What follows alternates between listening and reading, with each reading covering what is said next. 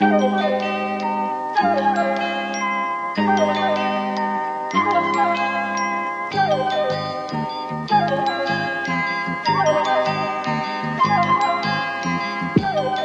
Hello and welcome to this free episode of TF. It it's is- the free one. I've never heard that before today. Yeah, that's right. This is the first What time an we're interesting, doing this. what an interesting podcast. I wonder what it's all about and what it proposes to do. Anyway, I won't. I won't. I won't. I, No, couldn't, I won't ask any more possibly questions. guess. Uh, nope, we shan't. Uh, it is uh, it is the the full complement of of all of us here today. It is Milo, Riley, Alice, and Hussein, and we are also joined by returning guest, uh, my co-host on The Bottleman, Oh. and uh, all-round guitar impresario, uh, it's Dan uh, Boeckner. Dasher from Red Scare. Yeah, That's that's right. right. It's it's Dan. How's it going, Dan? I'm good. I'm good. I'm uh, I'm just sitting here in Montreal thinking about uh, how the liberal government in this country just uh, ended all benefits uh, for COVID today. really good stuff. Yeah, getting better all the time. A little bit of breakfast update for you all. I had uh, Tim Hortons for breakfast this morning. So it's been a very, a very Canadian day for Oh. me, start to finish. How many Tim Hortons are there in London? There's got to be. Uh, like, whoa, there's a couple in Glasgow. Is the thing. Uh, I don't. I don't know. I think they just assumed that like Glaswegians eat more unhealthily and like more Yeah. fried foods than, I, than I went to one do. in Milton Keynes, which is like in an industrial. It's in a, it's, it's in an industrial. the most Canadian part of the UK. Right, no, Hmm. it's, it's like it was in this industrial park of like Milton Keynes, like the mo- the weirdest area to have like a Tim Hortons. Um, and when you go inside, like somehow it's also become like a Builder Baz cafe as well. So like you go into this, you you go into this like Canadian Tim Hortons, which which for some reason is in Milton Keynes, and the Mhm. only people who are there are like um Bazes who are really angry that Tim Hortons doesn't do proper English tea. Mm. at, That's right. at the Canadian embassy. Incidentally, do you remember those like 2003 era jokes about how America would just like build a Starbucks around you as a form Mhm. of soft power? I'm bringing those back, but it's like no, this is this is Canadian soft power. You do two Yeah. kinds of soft power abroad. You like export spies named Michael, and you build Hmm. Tim Hortons. Yeah, Michael what- Spy. What's happening actually Hello, is I'm Michael Spy. Chrystia, Chrystia Freeland is going to build a very large Tim Hortons around the Donbass. Well, the, the Yeah. thing about uh, Tim Exactly. Hortons is that it's the fant- a fantastic place to like you know exchange uh, secret documents, things of that nature. Um, Yeah, As a be student that you would. yeah, if you want to, if you want to pass off the diplomatic pouch to someone, you go to a Tim Hortons, you order a double double and uh, and the chicken sandwich. Sit What do you think you're rolling up the rim to reveal? Classified Yes. documents? to be fair, if you were if you were going to plan a crime, there is like no better place to do it than in the Tim Hortons in Milton Keynes, um, Hmm. wedged wedged between three different mechanics uh, buildings. Mm. Yeah. Jason Statham enjoying a double double and saying like, "Listen, I told you I'm retired. So, so we have a few things to talk about. I'd never steal maple syrup again. Not after what happened." we have, yeah, that, that poison. it- That was what poisoned him and caused his heart to, etc., Yeah, that's etc. right, yeah, yeah. We're remembering the old classics on this he one. got diabetes. if I don't get an insulin Is, shot inside is of 15 that how minutes, you treat diabetes? My- you have to My electrocute foot is yourself. going to atrophy. so we're, we're going to talk about a few things. Uh, I've got some. I've, I've, I've got Hmm. some British politics, but we're interweaving it with a fun thing, and then I want to talk about Canada's Mm. fearless. I, I have, I have Deputy some, I Prime have some depressing British politics first, which is that uh, Yeah. there was a turf convention in London today. The LGB Alliance managed to hold their Uh-huh. annual conference, and Well, wait, Alice. Hmm. I'm sure they advocate for stuff other than just less rights for Oh, trans. They must oh, advocate for no, things for no. LGB people, like, right? No, not at all. But you, you know what's really fun about this is uh, while Rosie Duffield and uh, Joanna Cherry were on stage, uh, you know who else was there? Was Andy Ngo. Um, Oh, Yeah, just filming everyone being like, yeah, uh, just going uh, up to people, I'm just not checking out the you, I'm not vibe, touching seeing you. what the vibe the is. son of famous doctor. He he, Um, he was actually on his way to the M and M's shop, um, and he just decided to drop in because he's uh, yeah, just curious about curious about London culture. We're now at the point where um, you can be a Labour MP and share a stage with Andy Ngo and not get you the uh, the whip withdrawn, which is cool. That's a good precedent Mm. set, I think. yeah, Uh, Right. And, Well, uh, uh, Canadian Canadian turf news.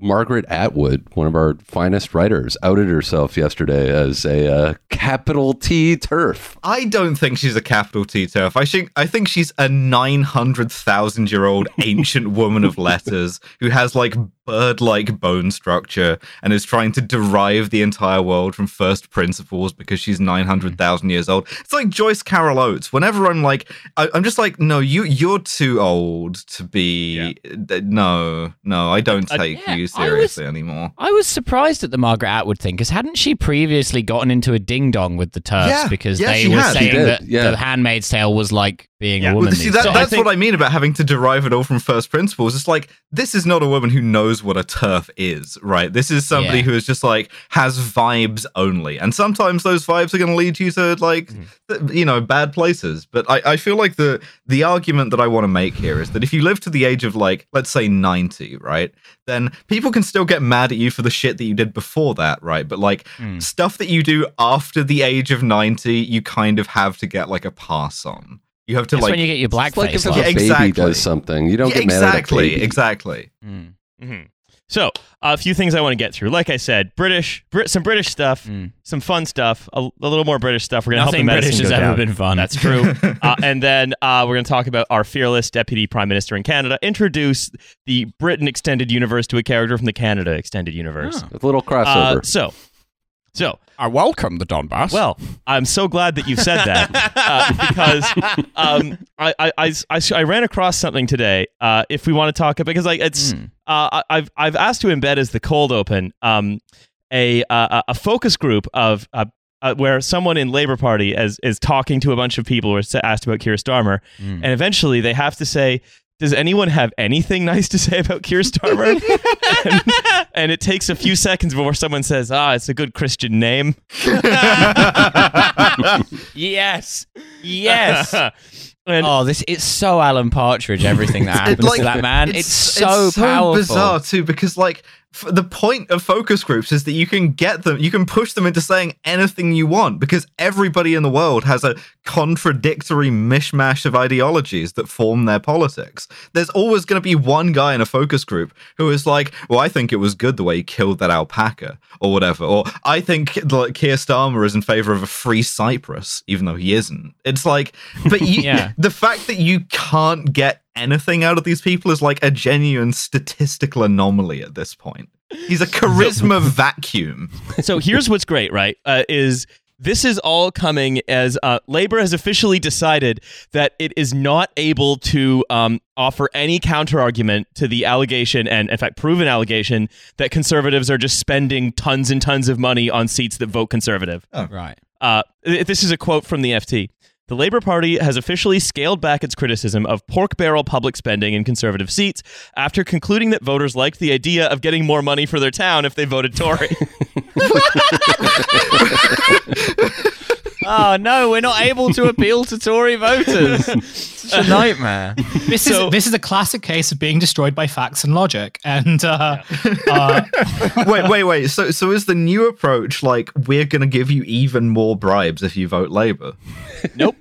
Oh, No, of, because of course not- not. That would be too No, it's- useful. we'll give you even more bribes if you vote Tory. Yeah, more or less. But no, I think it's they've just sort of decided. You'll decided be that voting Tory, but you'll be thinking about Keir Starmer while you do it. they've Mhm. Decided about how good basically his that name is.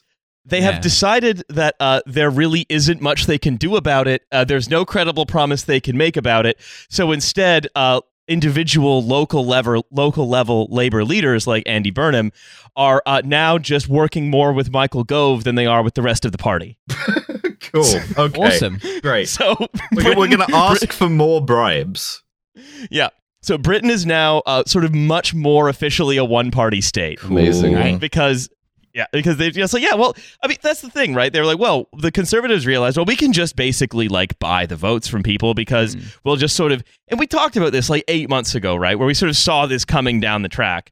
The conservatives would just be like, well, if you you voted for us, you didn't, so you're gonna get the like Mm. you know bridge to nowhere and the huge Yeah. you know ten story library. awesome. It was hard to get to nowhere before before the bridge. Um, and you know, it's the um, and they've just said, well, we we can't offer anything sort of radically different. We can't, but we also can't credibly say, well, if you get us in, then uh, what are we gonna do? We're gonna do this, but more. But Mhm. because they can't, they can't make any more, any more, any more promises than the Tories can because they have all their fiscal credibility to stick to. It, it is an So they almost basically just said- uncut case of I welcome the X, but call upon it to go further.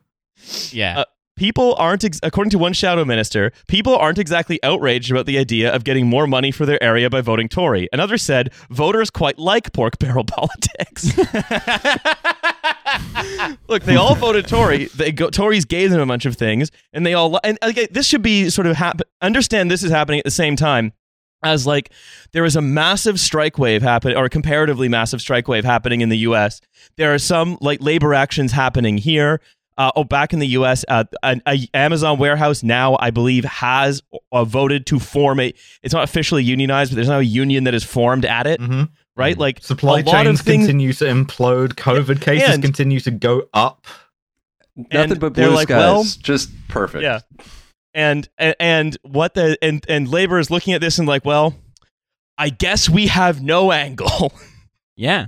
No angles. no like uh, because because you know people like it when Ben Houchen says, you know, I'm going to put in a fourth like laser tag and leisure center in hmm. Stoke. Awesome. Basically. Yeah. And- three wasn't enough. Yeah, and we can't say uh we can't we we can make no alternative offer and we can't uh, what are we and we can't offer them more laser tag arenas. There's actually more quasar than the people of Newcastle under Lyme can handle.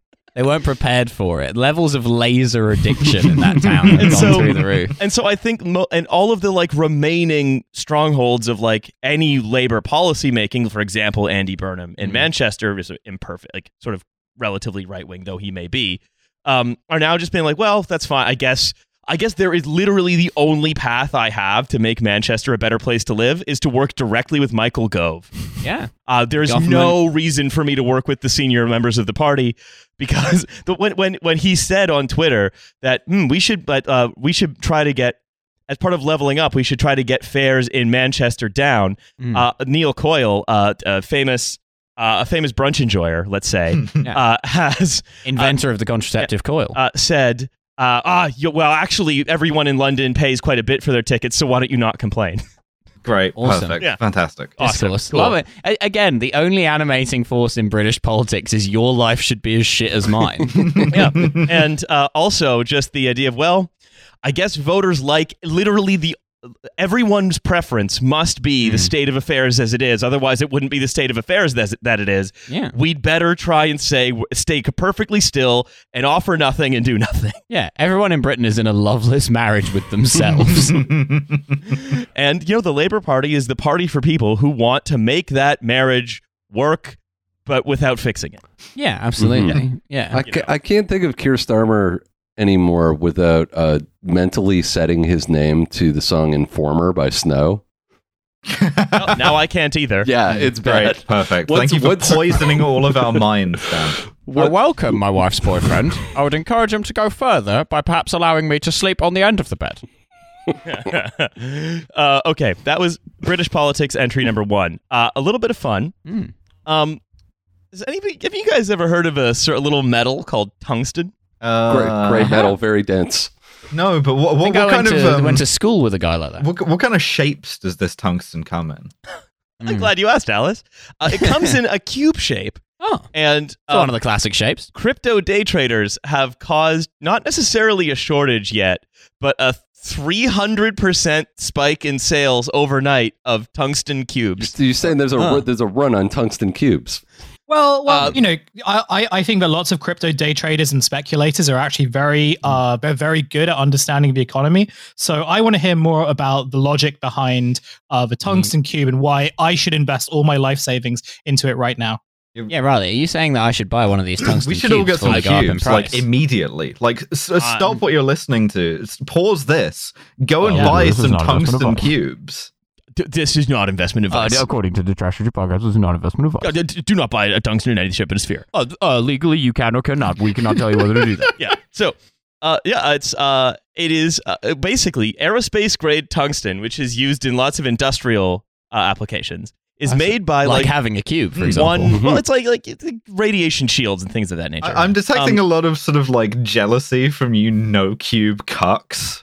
Getting some real no Cuba vibes from you guys. Yeah. Mm. Have fun not having a cube, ass. no Cuba is a whole different constituency. um, so since uh, basically influential cryptocurrency trading and influential accounts uh, have all been flocking uh, to uh, the website of Midwest Tungsten Service and uh, buying tungsten, which they can now do with cryptocurrency, because one of them made a joke about tungsten cubes, and then they all Wait. just Mm. spent Wait. thousands of dollars on So- tungsten so- so- cubes. I think I was at school with tungsten cubes. So, so uh, there's this company, right, that mills out tungsten for presumably normal purposes, right? It's it's Yes, run correct. by a bunch of like Hank Hill looking guys, and they they Yes. make like tungsten and tungsten accessories. And one guy emailed them and was like, "Hey, can you set up a, a- a cryptocurrency payment thing on your website?"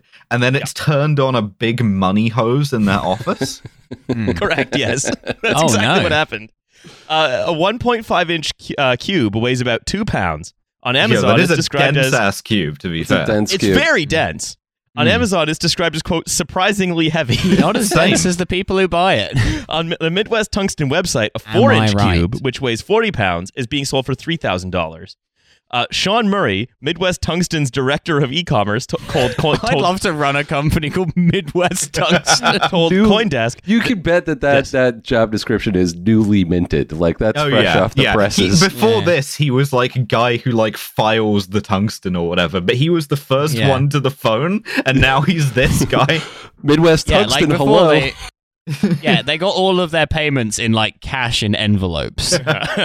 So they may make a 14 inch cube special edition weighing more than 1,700 pounds. Yo, limited Fucking edition, limited edition cubes. cube. I need Yo. it. Uh, so what happened is That's so heavy. How Uh, are you going to get that well, out of? Well, so- how are you going to ship that? You gotta when put asked- it on a cart made of more tungsten cubes. More- it's the only thing that can support it. The poor, the poor postman who has to deliver that. Sorry you were out. We put your parcel through your window. World's strongest postman has hefted a seventeen hundred pound cube through the front postman. of your house, destroying it entirely. Your cube, your cube is sitting in front of your front door and slowly Mm. just going through the crust of the earth to the molten core. so Your car has been crushed by a cube. so crypt, cryptocurrency cryptocurrency fans tend to have a real thing for density, said CMS Holdings. Oh, Dan they sure Matuszewski. do. They sure do, buddy. uh, and uh, and it is pure unsolicited obsession with density drove uh, Dan Matuszewski from CMS Holdings to buy tungsten cubes. This pure unsolicited obsession with I mean, density sounds like a line from a divorce proceeding. I'm just imagining this guy being like like a fucking like having the mind of a baby, like a toddler, where there's two cubes. One of them is styrofoam, and one of them is like He was, granite. he was and lo- trying to like rotate those cubes in his mind, but he couldn't do it without a model.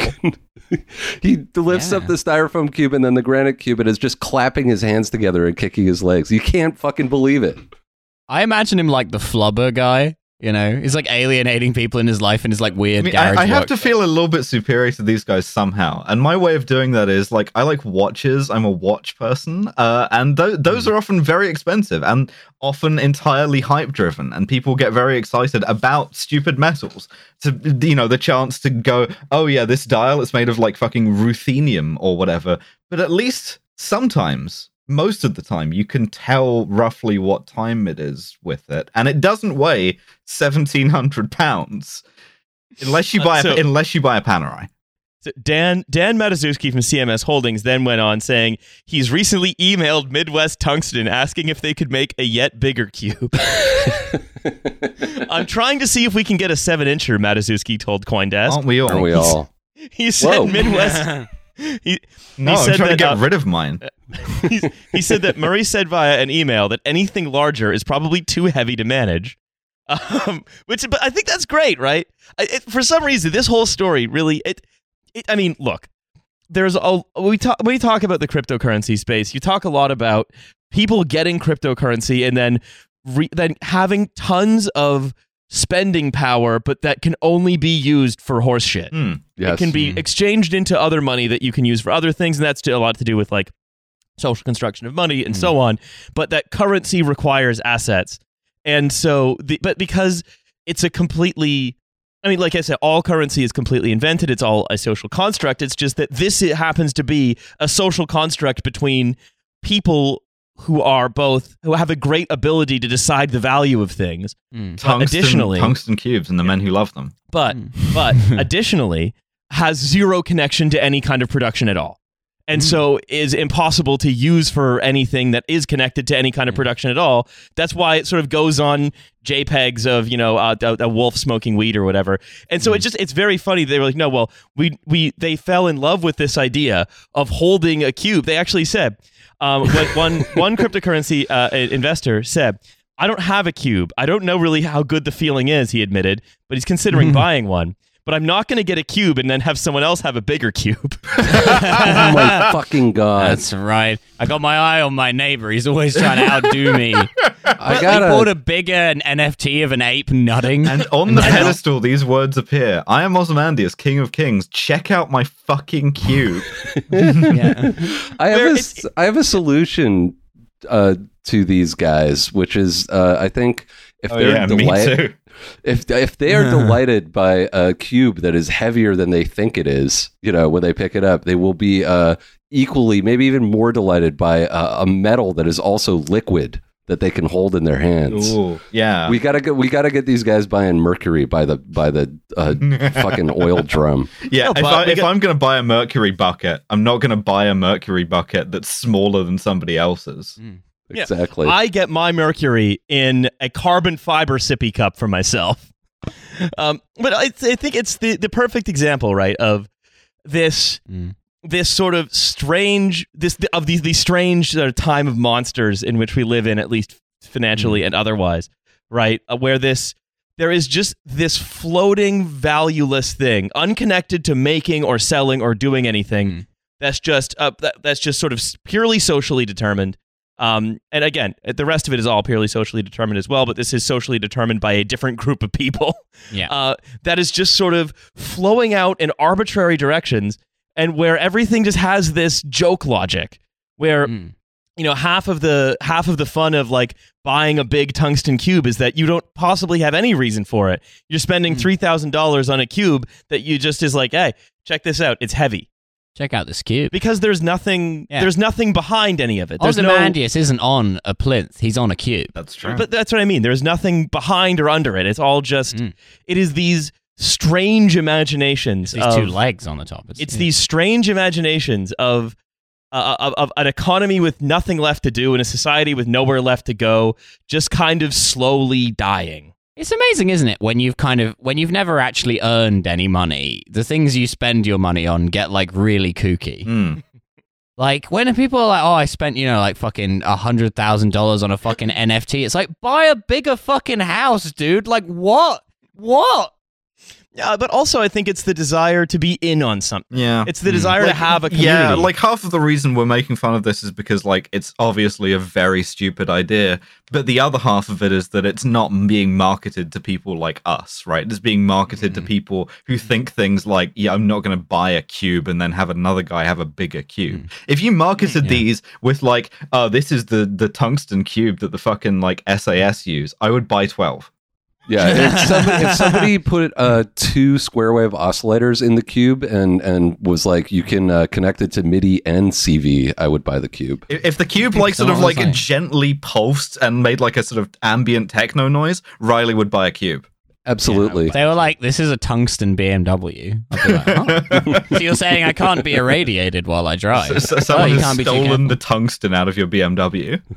Yeah, oh, I hate that. I hate that. No, I can't buy one. It's too dangerous. I actually, you know what? I don't. I don't mind the cube thing anywhere near as much as I minded the NFT thing because Yeah. I mean, at least if you buy a tungsten cube, it's probably going to hold its value. Like tungsten yeah, has I, value. I mean, you know, I, I, gue- I like a- guess that, like it's not constantly running a, pa- a coal power plant all the time. it just merely takes up the energy required to make that tungsten cube, ship that enormously heavy tungsten cube to you, and then I guess you just keep it in your house. if someone's spending like a hundred dollars on like a small tungsten cube as like a bit like oh it's funny to have this small really heavy thing and it's like a cool paperweight or whatever Just, I like, can see that but at the point where you're stuff, spending yeah. like any significant amount Well, of money I, I think I, I have no sort of I have no quarrel with the tungsten cubes. I have no quarrel with your cube, sir. here. I, I welcome the tungsten cube. Let it, let it be known. I have no quarrel We've, we've with the already tungsten cube. backed down off of shapes.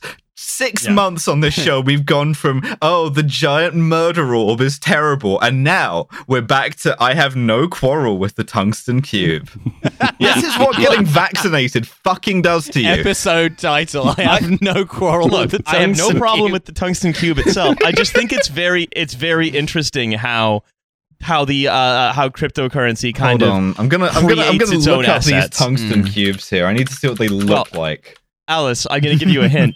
Uh cubular. Oh wow, that's that's that, that's really not even like any sort of like filed edges or anything. It's not like uh, th- there's no um, I don't even know what you call that, like rounding or anything. It's Yeah, really there's just a- a cube. Yeah. It, it looks sharp, dangerous. You know. Uh well, so uh if someone wants to send us a tungsten cube, I wouldn't say no, to be honest. I, Uh, I- but- what would what would you do with the tungsten cube? Bury me with my tungsten cube. I probably would hold it. Is what I would do. I think it'd be I think it'd be like a nice accessory to take to the club, like if you're doing pickup artistry. Mm-hmm. Um, How Some guys heavy do you this out. think this is? Um, so some guys have the feathery hat, other people have the cube. Uh, but the cube is Uh, like more of a signifier of how like you know well you're doing a business. So I see you've noticed my cube. Is it, is it about my cube? Well, it is not about my cube because I want to take us into another little bit of uh, political All- all- all discussion. right, but we're all still going to be thinking about the cube. well, yeah, I've been thinking about the cube for days. Didn't Yeah, stop me from doing the rest now. of my job.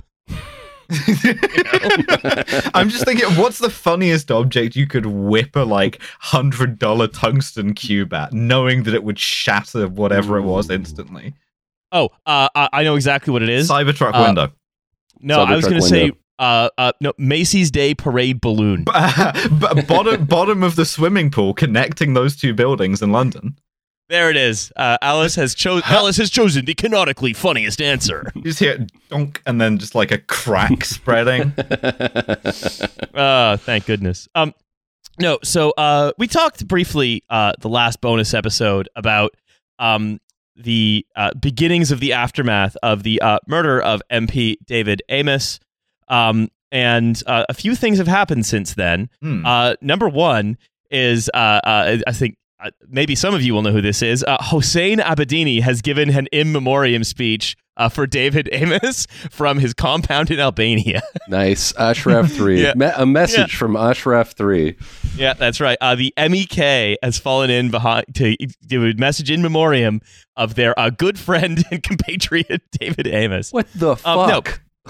So, no, uh, what I actually want to talk about, right, is it's a little bit back to, I think, just the um, it goes it goes back to the idea uh, that's something we talked about quite a, on the show quite a bit. Something Alice that you bring up, uh, which I Hmm. thought is a good idea, which is things.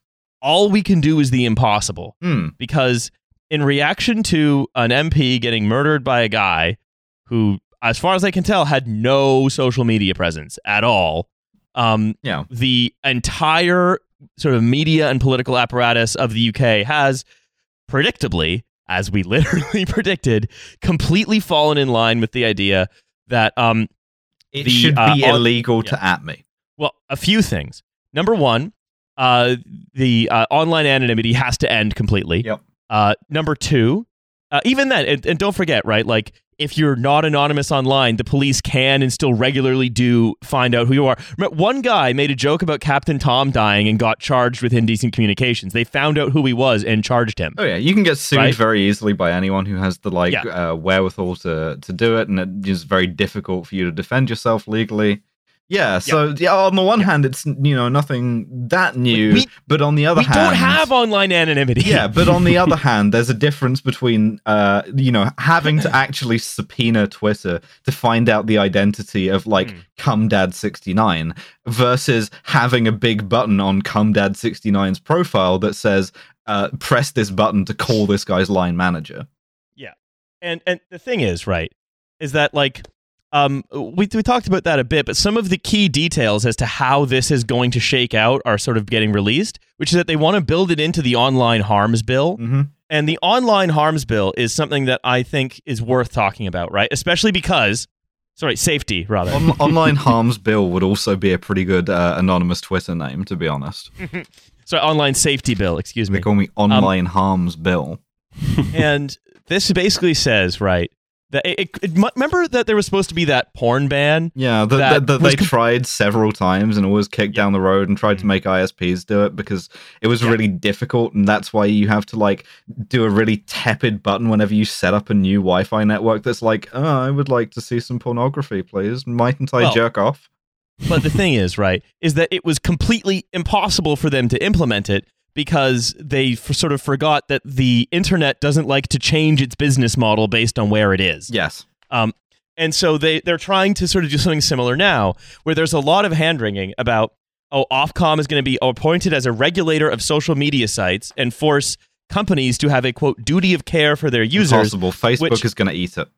Which oh yeah, go. And that's the thing. I, I want to sort of say right up front, this is not going to happen. No. As much as people like to, t- I don't like to make predictions, but as much as people are liking to um make a sort of great hue and cry about this law, it it is completely impossible to do.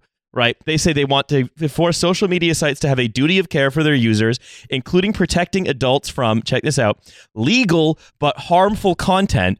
And what that is will be determined by a political appointee at Ofcom. Yes, it's illegal to hurt my feelings. bearing in, Mm. mind, bearing in mind that for a long time, uh, and I think this might still be ongoing, we're trying to get Paul Dacre to be head of Ofcom. so, They're trying, but uh, he was disqualified. But they're just more trying to get him to reapply until he gets right. in. So in any so in any case, we'll either have like Paul Dacre deciding what you can and can't post online, or you So- will have someone within that vein who will decide what you can and, And- can't post online. And and the thing is, look, it's I don't really I don't particularly consider uh, the ability to be like passingly rude to a to a Twitter account that says Priti Patel on it that's run by one of her staff to be a particularly important form Well, of politics. You, you say But- that, but Yeah. Look at how much it upsets them. That's the only. That's the only Yeah. point in its favor. Is like remember when um, remember that period when a bunch of like relatively senior Trump staffers resigned because they got yelled at in a restaurant once. Si- Yes. That's very very funny. similar thing of like the only real consequence that these people seem to be scared of is like you posting the the photo of the pig shitting Well- on its own balls. Well, the thing is, right, is that because Ofcom is a pol- the head of Ofcom is a political appointee, because they have wide um, uh, they have wide uh, jurisdiction to determine what is legal but harmful. Um, and then all of a sudden, you could say, for example, uh, uh, an article about uh, harm reduction for drug users. You say, ah, that's encouraging people to take drugs, and the political reality of the UK is that the harm that is done to you by taking drugs far outstrips the potential benefits of taking It's- drugs safely. So therefore, it is legal but harmful It's- content, it's- it's- and Twitter will have to preemptively It- take it- it, or Facebook legal. or whatever will have to pre- preemptively take it down, but- right? yeah, it's it's legal but harmful content to say uh, if you're on an NHS waiting list for hormones that takes ten years, uh, this is how you can get them yourself. Mhm. Yeah. And I mean, if any of this had any chance of being enforced at all, then it would be quite, you know, quite concerning. Um, Oh, it- Because- bits bits of it will still slip through. Like the Communications Act 2003 did this too. Like it was it like mostly unenforceable, but enforceable enough to like destroy a couple of people entirely. So so you know that's going to So, be fun. well, So the targets of the laws are actually the social media companies rather than the users. And so the idea being that social media companies have a du- have a duty to remove uh, posts that are legal but harmful, and have to they have to guess what's going to be legal but harmful. And the thing is, and then they face like steep fines if they don't. And the thing is, we've talked about before, right? Like Amazon, a company like Amazon is actually quite vulnerable to individual like legislation, for example, in uh, like labor legislation in certain countries, because it needs to be everywhere. Its business model is that it has to be everywhere. It can't not be somewhere. Mm. But the problem is, is it has, is, and all that's true for a lot of these tech companies. They need to be everywhere, but it needs to be the same product Mhm. and having a whole other like I don't know like British version of Facebook where like there are some Don't even guys make me think about that. Fuck you. Yeah. British Facebook is one of the most cursed fucking. One emoji and it's the crying laughing. Yes. but the, the, it, it doesn't work like that because they would have to suddenly create a different product for a relatively small market and there's this there's it's strange that like so much of the of the sort of Yeah. discussion of this bill so much of the discussion of this bill has totally forgotten about the fact that britain's not that important. Yeah. And so the people who are against it say, ah, it will threaten dissidents in the in other parts of the world need to be anonymous. And it's like, if you think that Facebook or Twitter or whatever is going to change its global practices about anonymity or about legal but harmful or whatever, according to like the preferences of the people that are voting for Ben Houchen, basically, who like the, the newspapers claim to speak for, that's ludicrous. They're not going to change their product for fucking anything. The thing is, right? Like, you can sort of do this. You can do like a, a great firewall or whatever. You can just fucking shut the internet off if it annoys you. But it requires you to have a government that is functional. Uh, and ideally, it also requires you to have a lot of people, which, like, you know, Mhm. It's si- 60 70 million people versus a billion or whatever. That, that, you know doesn't really add up. Um so yeah no i don't i i don't think this is very enforceable. I think it is just going to amount to another little annoyance. In the same way that trying to ban pornography became an annoyance that they handed over to to your internet service provider i think this is just going to be another annoyance that they hand over to twitter or facebook where they make you tick a little box that says you're not going to hurt anyone's feelings. This is very similar to uh, something Riley and I dug into on Bottleman, which is the uh, slightly less bad Canadian version of this, which is Bill C 10, um, where all of the sort of harmful, uh, what they deem harmful is is mainly uh, what they call disinformatskaya.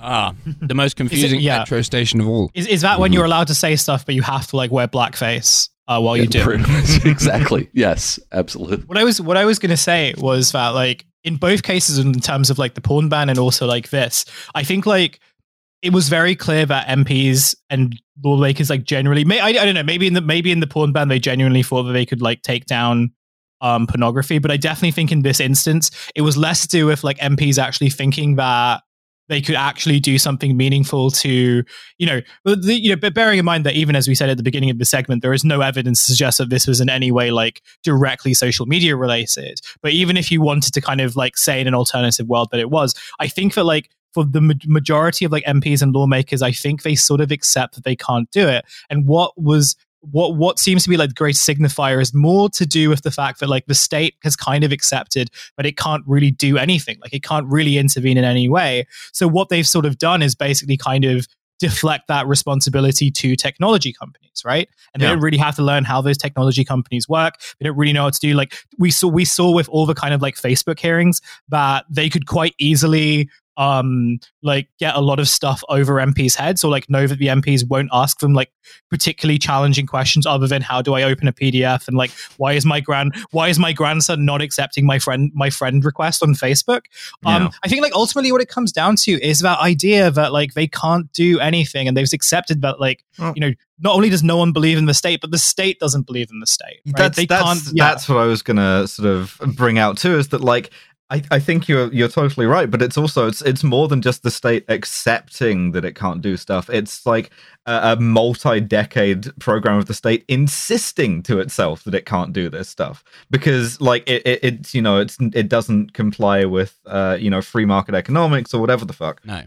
Well, when the state does stuff, that's socialism. Yeah, exactly. Well, in- That's right. That's in, right. in in this case, right? It's uh, it's something that I think you know, it's it's good that the state can't do it. I don't think we want the state doing it, but they've prese- they've invented this problem for themselves that they are now that they are desperate to solve, but they just absolutely don't have the tools. They don't believe they have the tools, and so and so instead, it means that all they can do is uh is declare that they will do the impossible, uh, at, at full time and space. yeah, but also I want- they are going to make it slightly harder to see what your MP's expenses are like.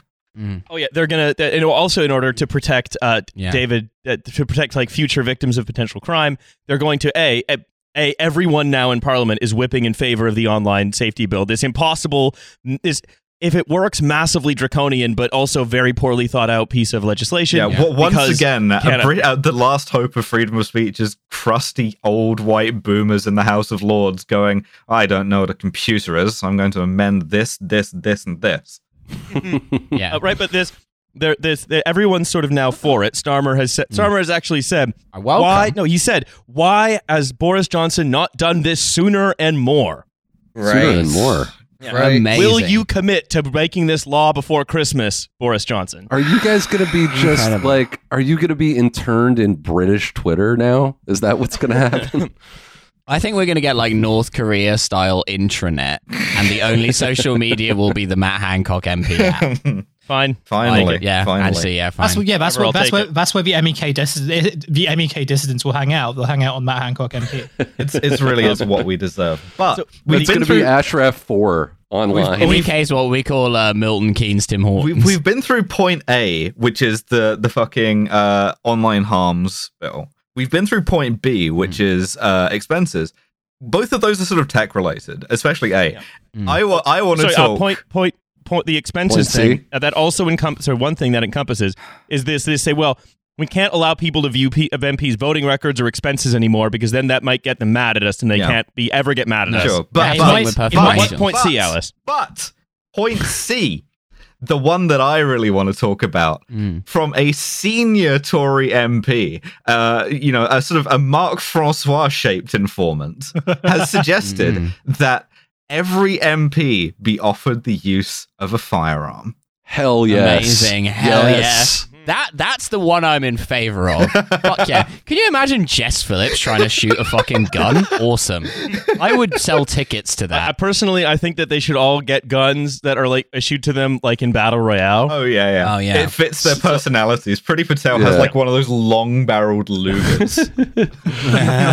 so Yeah, many I member of mine. parliament related shooting incidents. It's going to be incredible. I mean, They're going like Priti Patel. Did they give you that SS uniform as well? Like, no, I was already wearing that. Going to Why? the constituency surgery and it's like fucking the Ballad of Texas Red in there. Mm. Yeah, they they actually they they give uh, David Davis gets a katana. Yeah. no, sorry, not David Davis. Sorry, uh, Steve Baker. Steve Baker gets a Mark katana. Francois is running around with a GPMG. My question is, what i- what is Starmer issued in this? Pot lid.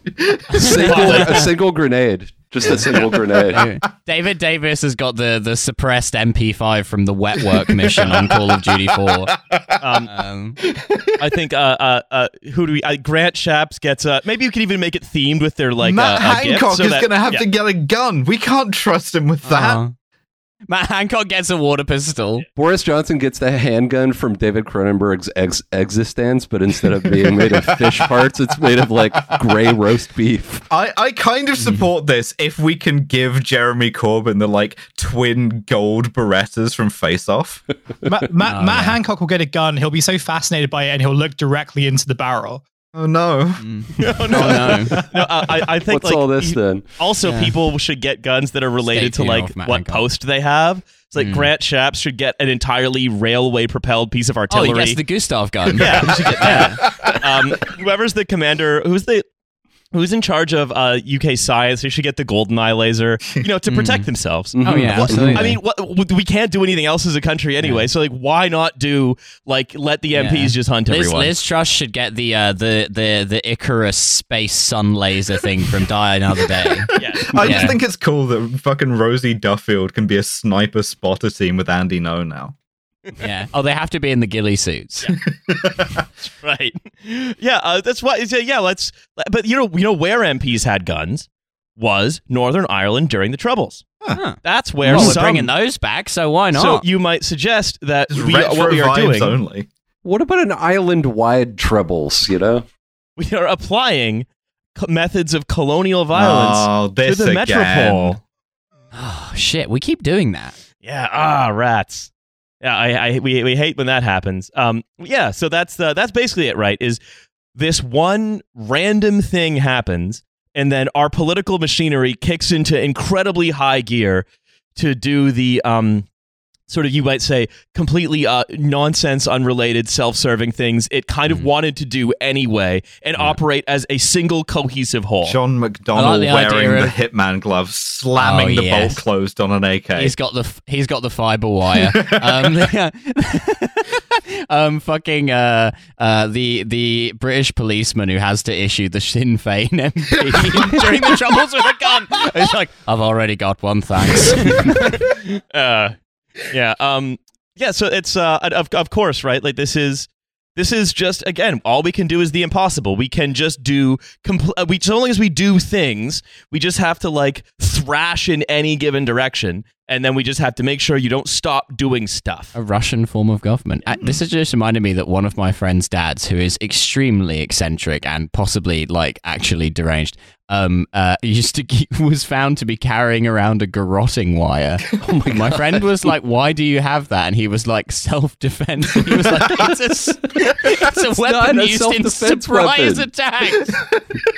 That is an Very assassin's weapon. preemptive, very preemptive self-defense. Self-defense, you gotta, mate. you gotta be proactive. Yeah, screw the castle doctrine. I actually live by the Bush Yeah. doctrine. Or, or the opposite way around. I actually let myself get my ass kicked, and then as the guy's walking away, I get up really fast and yeah, yeah, yeah. It's like chaos theory, you know. There's like if RFK lives, I get mugged in like 2030. So what I'm gonna do? So, anyway, this is the, the, the these I think uh, the dying of the sort of uh, the Mm. British body politic, and we are now experiencing its thrashes. it's cool Awesome. that they Uh, get it's- guns. it's though. death That's so fucking cool. I mean, I they're not going to, but I think it would be cool if they did. Only if they got guns assigned to them according to their personalities or remits. Yeah, Like it, it- you, I, I would not like them to just all be someone given. gets the bandage cannon. I, I don't want them all. To, yeah, uh, yeah. I don't want them to be all just given like like. You don't. You don't want to They see to Matt Hancock getting a Glock. No, it, it takes No. something out of it. He has to get a silly little like n- a 19th century revolver. Yeah. Matt Hancock gets the scorpion.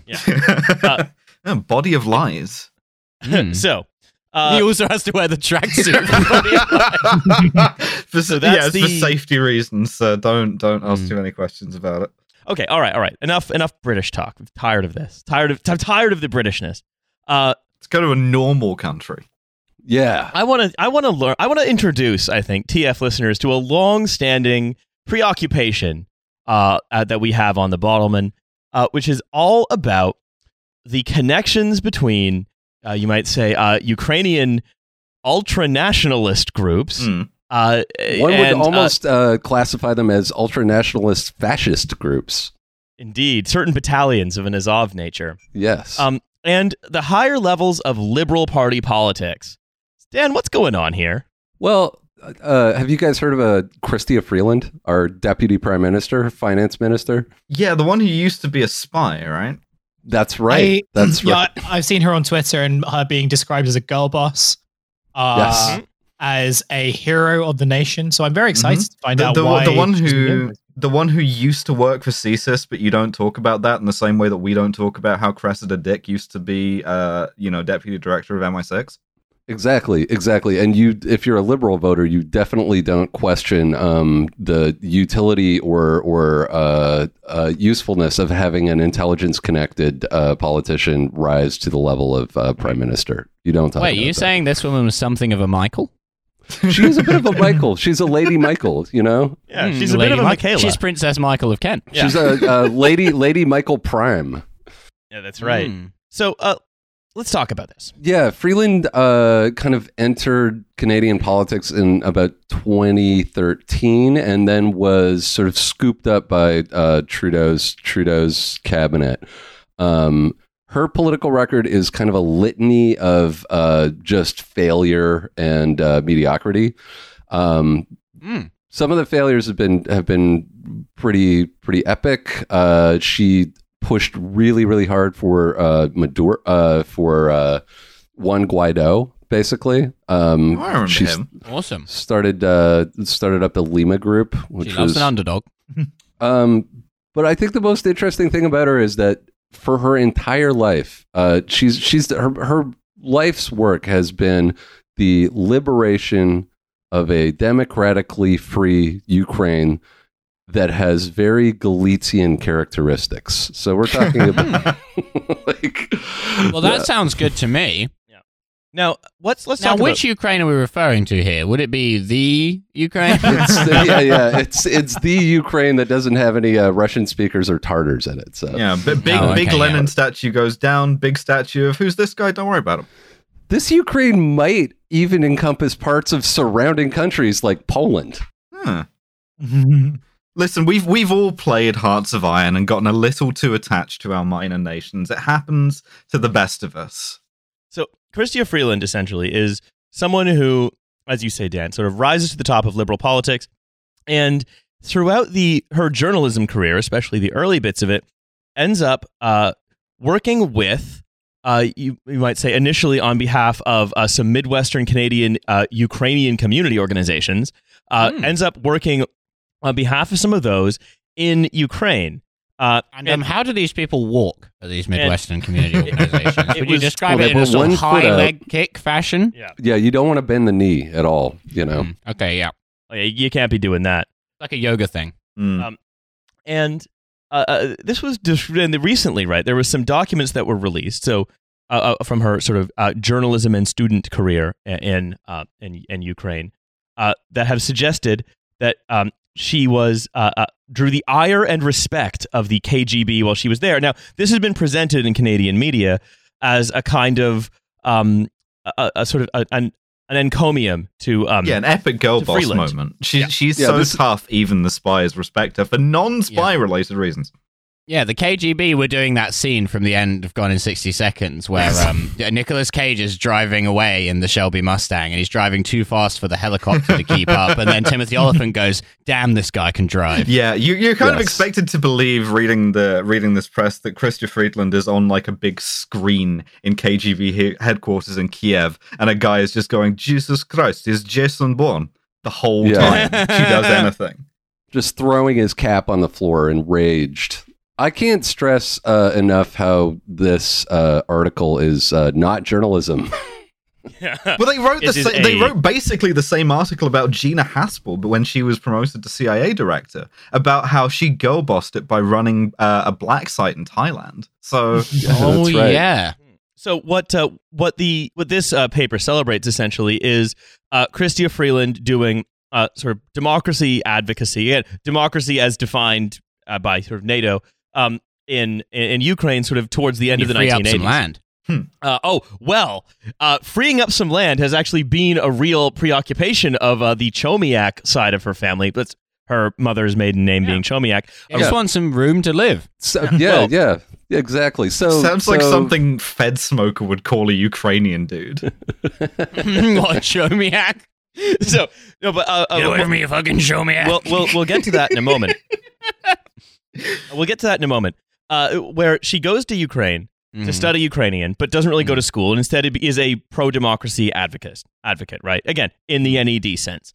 Um, and then it, it's sort of throughout the article, it is sort of released that well, she she sort of drew the ire of the Soviet of the of the KGB because she was impossible to track, and she had all these diplomatic contacts that she would and she would give um you know uh, uh like uh, video recording equipment and video and radar jamming equipment even. to and computers to um you know uh, other civil society groups and Hmm. she was just there as a student representing her Edmonton Community Ukrainian Foundation with many intelligence contacts somehow Yeah. including a Canadian who worked at the embassy who the KGB had codenamed Bison, who was suspected of being a spy himself, who allowed her to use the diplomatic pouch to get stuff in and out of the Oh, that- country. I'd love to have access to a diplomatic pouch. I think that'd be cool. Also, mm. Bison, cool code name. Uh, Yeah. I, I, I, Yeah. I would hope, I would hope that if I was involved in some spy shit, I would get like a cool code name. You wouldn't want to be in. very big guy. you wouldn't want to be in like the fucking Tim Hortons in Kiev, and a, a, you know a guy goes into his lapel. Yes, codename dipshit is in building.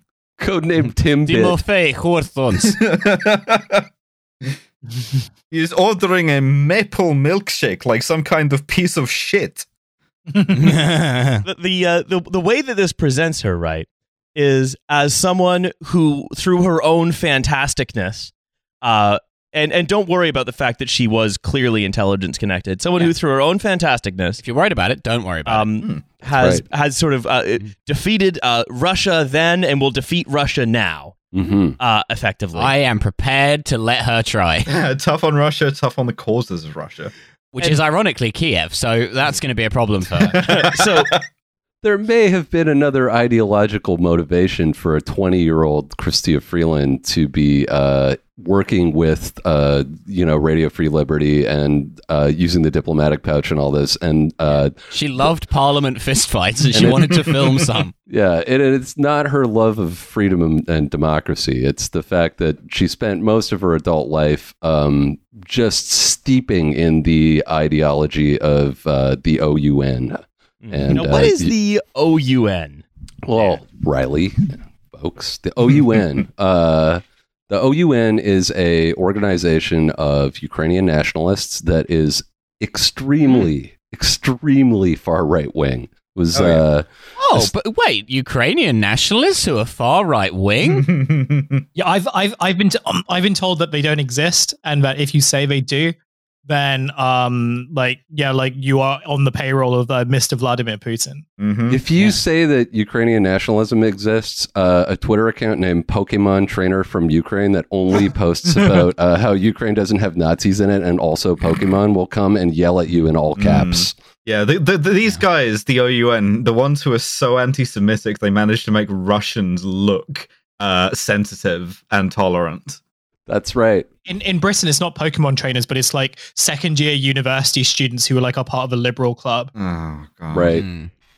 Oh yeah. wearing a waistcoat to lectures. Yeah, Right. Actually, when I, when I have um, gone on the wrong side of Ukrainian nationalists online, I would say they, they fall into two groups, uh, which are um, guys with a lot of, shall we say, Hindu mysticist tattoos, One hundred and percent. uh, who are Ukrainian, and guys who look like Jimmy Neutron, who work for a think tank in Washington D.C. called like the Ronald Reagan Institute for Regime Change, and bleat on at you about like an international rules based order.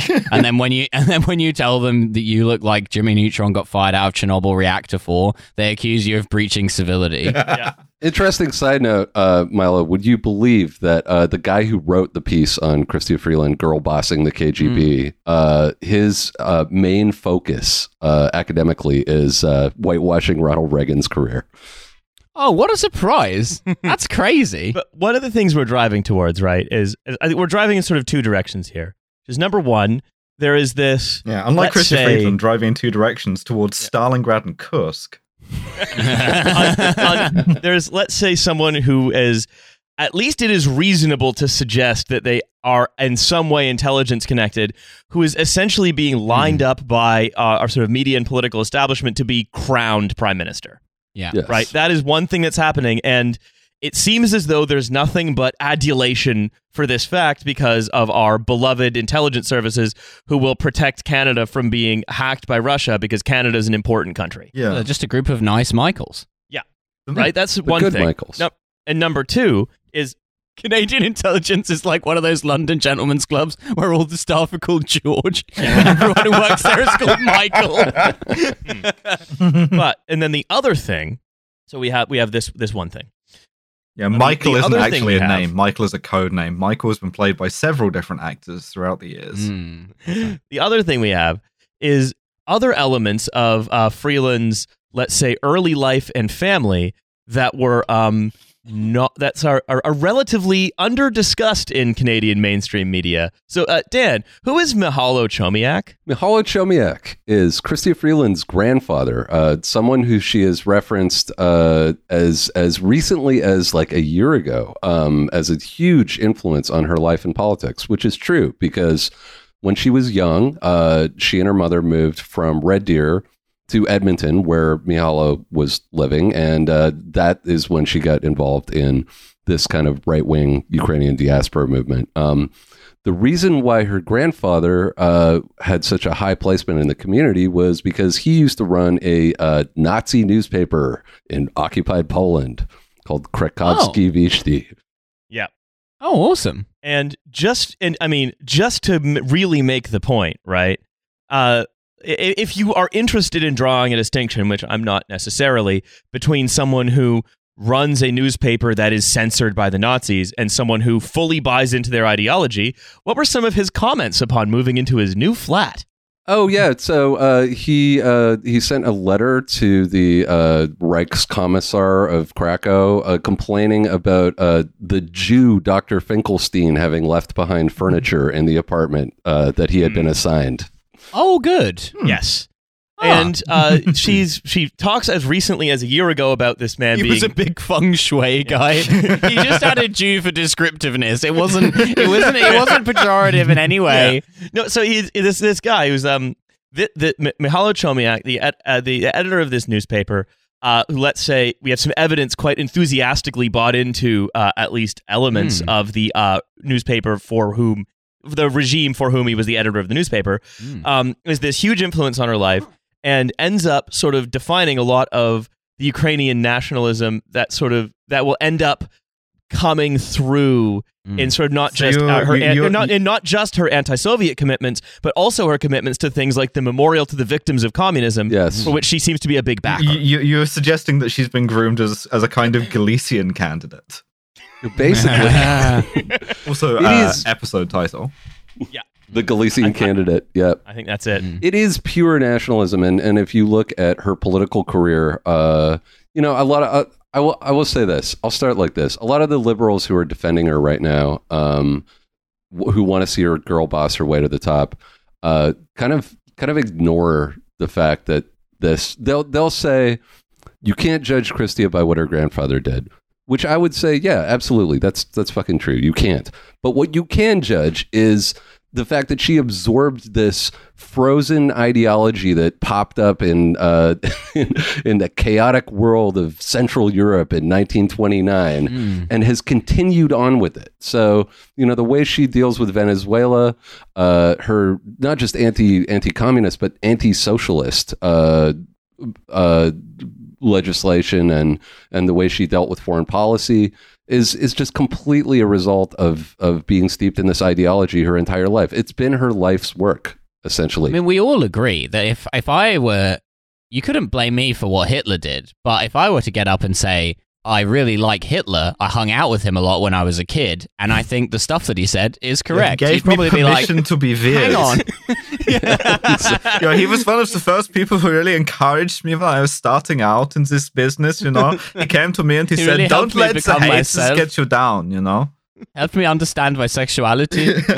Yeah, I think I think one of the weirdest things about this is that uh, th- Freeland and and the sort of people, that the diaspora groups that she that she represents and she and she has grown up in, they fucking got what they wanted in 2014. Mm. Like the Maidan happened. a Fourth Reich.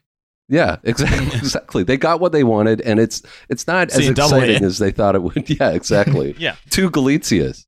Yeah, it's as you say, it's not. They get what they wanted, which is a revived uh, Ukrainian nationalist movement that sort of uh, it- that You, aims you at get the to like restoration. do funny salutes and say "Slava Ukraina" all the time, which is like Yeah. a totally great thing to be doing and very normal. That's all. But they- that's but all they- they were really in it for. That and the genocide, which you know, Well, they, they get to there, there. There is this renewed ambition of you know carving out a, a, a greater Galicia, Mm. but there is also this idea that it's it, it helps with sort of the, the goals of perpetual constant imperial war in the West as well, because it because what happens right is uh, Freeland move Freeland and her family, sort of the the the the, Chomi, the, the Chomiaks move to uh, to Alberta, where there's a you know these big Ukrainian communities. Mm. Uh, if if you want to know a lot more about the uh, the history of these of these different waves of immigration politically, uh, check out the Al- Alberta's the only province with no rats, but a lot of rat lines. where um where there's this this nationalist diaspora ends up right and then you can begin to if you sort of look at it in this context you can begin to see sort of the the girl bossing it in late 80s ukraine totally not a spy um Mm. you can see uh, a lot of the uh you can see you can see a lot of the sort of her stance on on say Guaidó for example, you can see a lot of the fact that the first thing she did when she was finance minister was signed was meet with the Canadian Federation of Small Businesses, um, I- I- what is essentially a Canadian union busting organization. She met with Brent Butt to talk Oh. about corner gas. Another thing you got to remember is like in between the late 80s and then her political career here, she was a desk chief for a couple of publications in Moscow, international publications. So she Mm. was on the front line for the melting down of uh, the Soviet Union and learned absolutely nothing from uh, those neoliberal policies. So that alone, to, for me, that alone is enough to disqualify, like to terrify me uh, with the prospect of her becoming prime minister. Of course. Well, everything's fine in Russia, as far as I'm aware. Uh, well, but also, right, not only did she sort of view, again, if you want to look at her family, what did her father do as soon as the there was as the Ukrainian SSR no longer existed? oh, SSR. Okay. oh, beat the heat.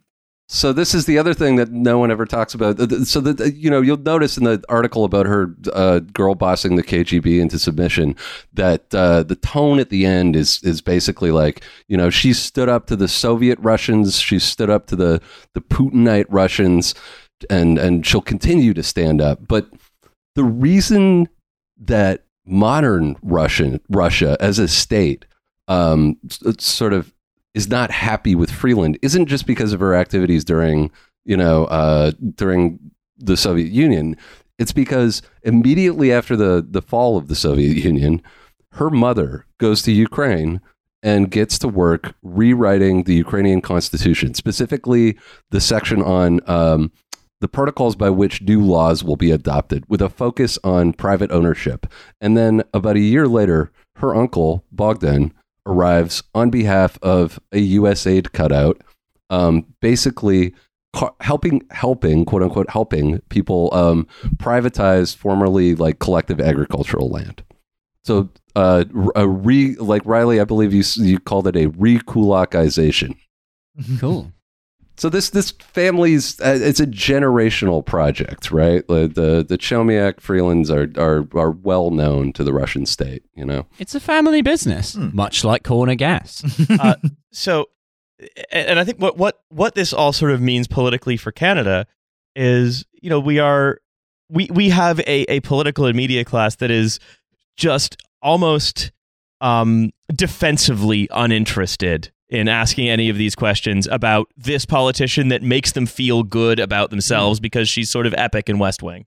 Yeah. Well, also it goes back, I think, to what we were kind of alluding to earlier, which is that like all of these, all of these like fucking idiots like to pretend that you know that the the West is like. Uh, you know, defending the freedom of the Ukrainian people when, like, it's like a bunch of people in fucking like Langley or wherever else don't give a flying fuck about Ukraine. 100%. No one gives a fuck about Ukraine. Ukrainians barely give a fuck about Ukraine Yeah. right? Like it is purely a cudgel with which to potentially start some sort of fucking saber rattling thing with Russia. There's no absolutely zero interest in what. Otherwise, like I think even even the West might take a bit of a view on the Azov battalion if they weren't so politically useful. Like I think even a lot of Western liberals might have a closer look at some of those tattoos if they weren't so invested in having a go at Putin. Yeah, but that's the thing. The whole po- they wouldn't be the West if they weren't invested in having a go at someone Yeah. for whom a, a fascist uh, uh, organization was useful. Yeah. They, that what that's one of the things that makes the West the West is Operation Gladio and the rat lines. and uh, part of the utility of, of of this like Freeland mania is to, I think, in the I've liberal. got the Freeland fever. I got this Freeland fever. I can't stop this Freeland. Yeah. I think part of the part of the idea behind this is, uh, and it's a terrible one, and it will fail, uh, but is to relitigate 2016 to basically run Hillary 2.0 uh, Canadian Ukrainian version and um, have a go at Putin that way. You know, Mm. Yeah, perfect, great. Yeah, we're gonna make possibly- a pantsuit woman the president of Ukraine, Yeah, that's what we're gonna have. and she's gonna be wearing an armband on that pantsuit. fine.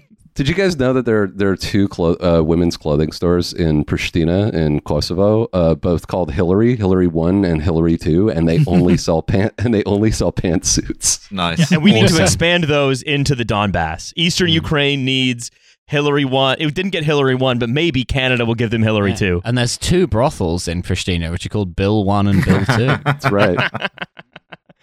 um, all right, I noticed we're going a little bit long, so uh, I just want to say, Dan, thank you so much for coming on another podcast with me. Thanks for having me on. Uh, it was nice to uh, nice to see all you, and uh, nice to hear about Britain. I'm uh, every time I hear about Britain, I'm like, it's getting better all the time over there. You know, What, what if Oh, what, yeah, what if what if Chrystia Freeland had uh you know a Sturmgewehr?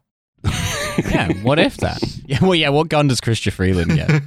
Uh, hmm. Oh, oh, she gets. STG forty four. V. She gets the V two rocket. yeah. Yeah. Oh, that's right. No, she just gets the paperclip. The humble Ah, paperclip. yeah. it would be a shame if someone were to start some kind of operation with this paperclip. all right, all right. Uh, don't forget we have a Patreon, five bucks a month, second episode every week. You know the drill. You can Uh, subscribe to the Patreon, where the, the, the Dan Boeckner on the Trash Future podcast, live from the Ukraine. I was wondering where you were going with that. Yeah, some kind go. of Dracula definite article guy. yeah, Well, that's right. Yeah. uh, ah, yeah. ah, ah, I want to ah. suck the blood. I Yeah, want to suck right. the blood. Anyway, uh, the blood of you. all that being said, uh, we will see you later, everybody. Bye. Bye. Bye. Right.